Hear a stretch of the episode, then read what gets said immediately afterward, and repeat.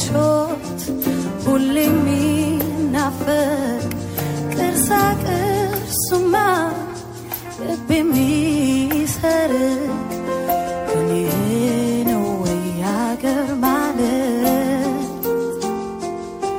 ለዚህስ ብቻ ነው የሞቱለት የተፎከረው የተለቀሰው የአባቶቻችን ደም የፈሰሰው ለቡናው ነበር ወይ ወይስ ለእንጀራው ለአራዊቱ ለአፈር ለሜታው ኧረ ይሄ ነው ወይ አገር ማለት ለዚህስ ብቻ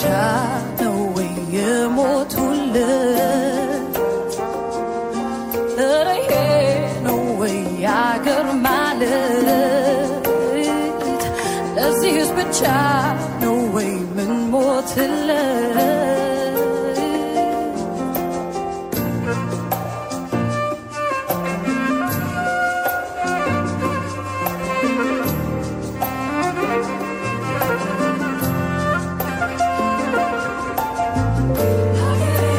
እንደተኛ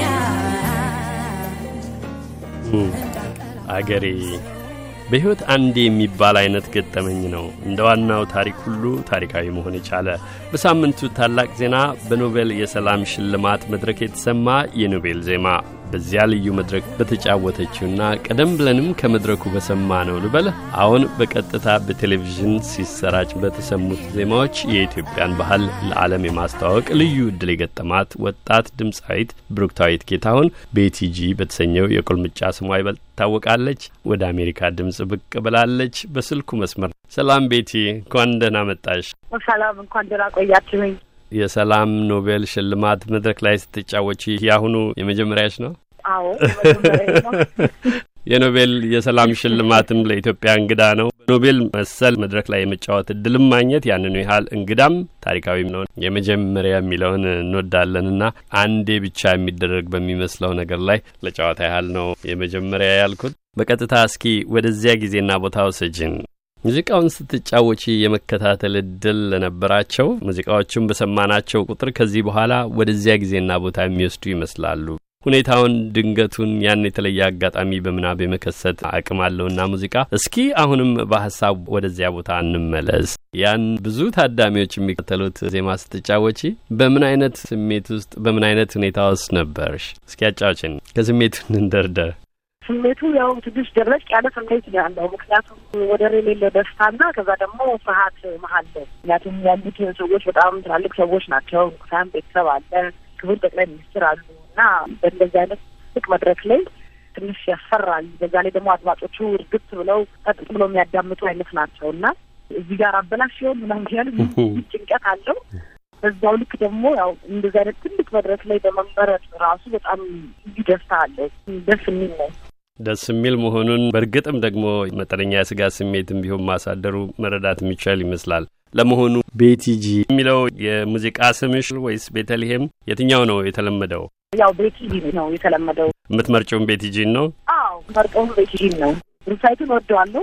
ዓለም አቀፍ መድረክ ላይ ብዙ ጊዜ የወጡ ዜጎች ብሩክሳይትን በትክክል መጥራት ያቀርሳቸዋል። ወደ ቤቲ ብዙ ትኩረት አደርግ ነበረ እና ቤቲ ሮክ ደግሞ የምትባል አንድ ድምፃዊት መታ ነበረ በመሀል እና እኔም ቤቲ ስለሆን ቤቲ ሮክ እያሉ ሰዎች ያምታቱን ነበረ። ከዛ ላይ አባቴን መጨረሻ የመጀመሪያ ቃል ወሰድን እና ቤቲጂ ያደረግ ነው። እዛ ምክንያት ነው።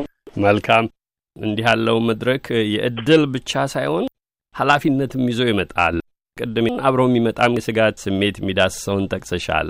የሰላም ኖቤልን ያህል የምታቀርቢው በዛ ለታደሙ ብቻ ሳይሆን በዓለም ዙሪያ ሚሊዮኖች በተለየ ትኩረት የተከታተሉት ኋላም ደግሞ ብዙ ሺህ ጊዜ መላልሰው የሚጫወቱት ነውና ያ ስሜት ገና እዛ መድረኩ ከመድረስሽ አስቀድሞ ባሉ ቀናትም እንደሚፈጠር ገምታል። ከሀገር ውስጥ አብረውሽ የሚሰሩ የሙያ ጓደኞችሽ፣ ሙዚቃ ባንድሽ፣ በመድረኩ የተቀላቀሏችሁ የስዊድን የሙዚቃ ቡድን ዝግጅቱ እነኚህ ሁሉ ቅድም እንዳልሽው የቱ ጋ ይበላሽ ይሆንን ከኃላፊነት ጋር በየደቂቃው እንዲያስቡ የሚያደርግ ይመስላልና ቅድም በጨዋታ መልክ የመጀመሪያሽ ነው ወይ ለኖቤል መድረክ ስትጫወቺ ብዬሻለሁ። በእርግጥ የመጀመሪያና ምናልባትም በሕይወት አንድ የሚገጥም እንደመሆኑ የቱን ያህል ከባድ ነበረ?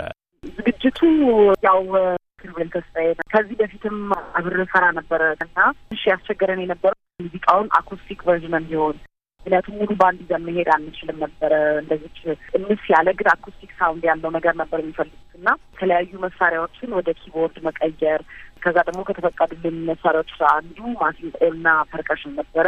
በእነሱ ሙልት ለማድረግ እንዴት የሞላ ድምፅ ማምጣት እንችላለን የሚለውን ነገር እሱ እሱ ትንሽ የሚያሳስበን ከዛ በኋላ ደግሞ እኔም አንድ ውዝዋዜ መጨመር ፈለግኩኝ። ሲጋለጥ ያለ መጨረሻ ላይ ነገር መጨመር ፈለግኩኝ እና እኛውም ትንሽ ፈታኝ ነበር። ምክንያቱም ከዚህ በፊት የሚሰራ ዋዜ አይደለም። ግን ዝም ብዬ ዘፍኝ ከምወርድ መጨረሻ ላይ በቃ የማትረሳ አይነት ነገር ብጨምር ነው ለስራው ድምቀት ይሆናል ብዬ አሰብኩኝ እና የመጀመሪያ ቀን ስሞክሮ በጣም ያዞር ነበር፣ ይከብድ ነበረ። የኦሮምኛ ተወዛዋዦች እንደሚያደርጉት አንገትሽን እንዲሽከረከሪ ታደርጊ ነበር። እሱን ነው እያልሽን ያለሽው? ከዚህ ቀደም ተጫውተሽ ታውቂያለሽ? እንዲህ አይነት ጭፈራ ትጫወቺ ነበር? አይ ነበር ልጅ እያለሁ ቤት ውስጥ አንዴ ሞክሬው አውቃለሁ እና ትንሽ ከባድ ነበር የዛኔም በልጅነት እድሜ ስለነበረ ምንም ራስ ማዞር ምናምን ነገር አልነበረኝም። አሁን ግን መጀመሪያ ቀን ስሞክረው በጣም አድክሞኝና ራሴን አሞኝ ነበረ። በጣም ያዞራል፣ በጣም ያዞራል። ከዛ በኋላ ወደ ራስ ምታትም ሄደው ነበር እና ግን አንዴ ለነ ኪሩቤል ነግሬያቸው ስለነበረ ሙዚቃው መጨረሻ ላይ መጨመሩ ስላልቀረ በቃ የግድ መስራት አለብኝ ብዬ ለሁለት ሳምንት ያህል እንለማመደው ነበር። አብረኝ የነበሩትን ሙዚቃ በቃ በወድቅም በስታይል ደገፍ ታደረጉኝ የሰው አንዱ አካል ነው ለነበር ማለት ያን የቀለድ ነበረ። እስከ መውደቅ ድረስ ተዘጋጅተሻል? አዎ ያው መጨረሻ ከመጣ የት ይቀርልኛል እና ድንገት እንኳን በቃ ጠጋ ጠጋ ያላችሁ ከጎን ያላችሁ ጊዜ ምናምን ጊዜ ማስጠንቀቂያ ሰጥቼ ነው የገባሁት። ይሄ ቀደም ብለን ደጋግመን እንዳልነው የተለየ አጋጣሚ ነው። የግራና ቀኝ ውዝግቦቹን የፖለቲካ አንድምታዎቹን ትተን ታሪካዊነቱ በመድረኩ ልዩነት የኖቤል ሰላምን የመሰለ ነገር ኢትዮጵያዊ መሪ ሲሸለም በታሪክ አናውቅም። በአፍሪካ በጣም ጥቂት መሪዎች ያገኙት እድል ነው። ትርጉሙም ያንን ያህል የከበደ ነው። ያ ስሜት በኢትዮጵያዊነት ሊያሳድረው የሚችለው አንቺም ላይ የሚጋባ እንደሚሆን እንጠብቃለሁ። ከሙዚቃው አስቀድሞ በመድረኩ ታያቸው የነበሩ ጠቅላይ ሚኒስትሩ ተናግረው ሲቀመጡ ነው የአንቺ ሙዚቃ የሚጀምረው። እስኪ ንገሪን፣ በዛ ቦታ በመገኘትሽ በራሱ ከዚያ በላይ የሆነውና አንቺ የተሳተፍሽበትን ራሱን የቻለ ምዕራፍ ማድረግ እንችላለን። እንዴት ነበር ያ? ምን አይነት ስሜት ውስጥ አስገባሽ? አዎ ማለት ለእኔ በጣም ልዩ ስሜት ነበረም።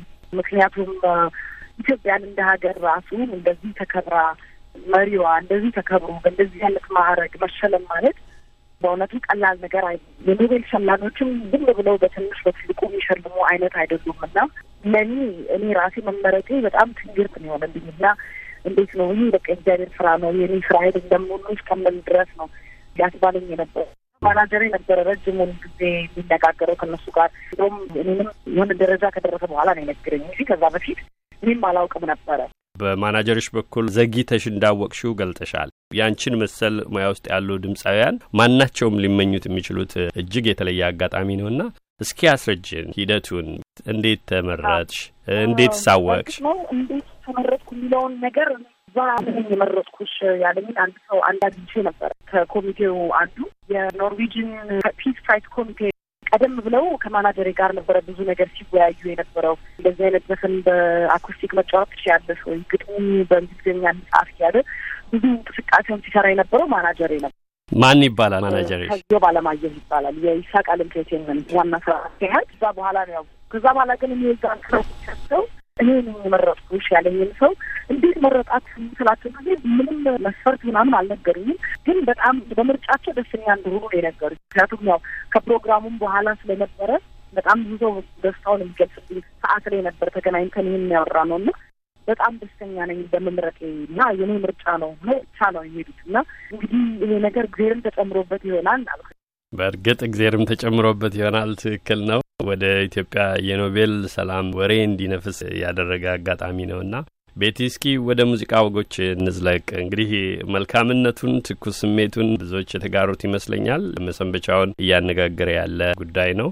ስለ ሙዚቃ እያወራን ነውና የሙዚቃ ህይወትሽን ዘለግ ብለን እንነጋገር። የሙዚቃ ህይወትሽ እንዴት ጀመረ?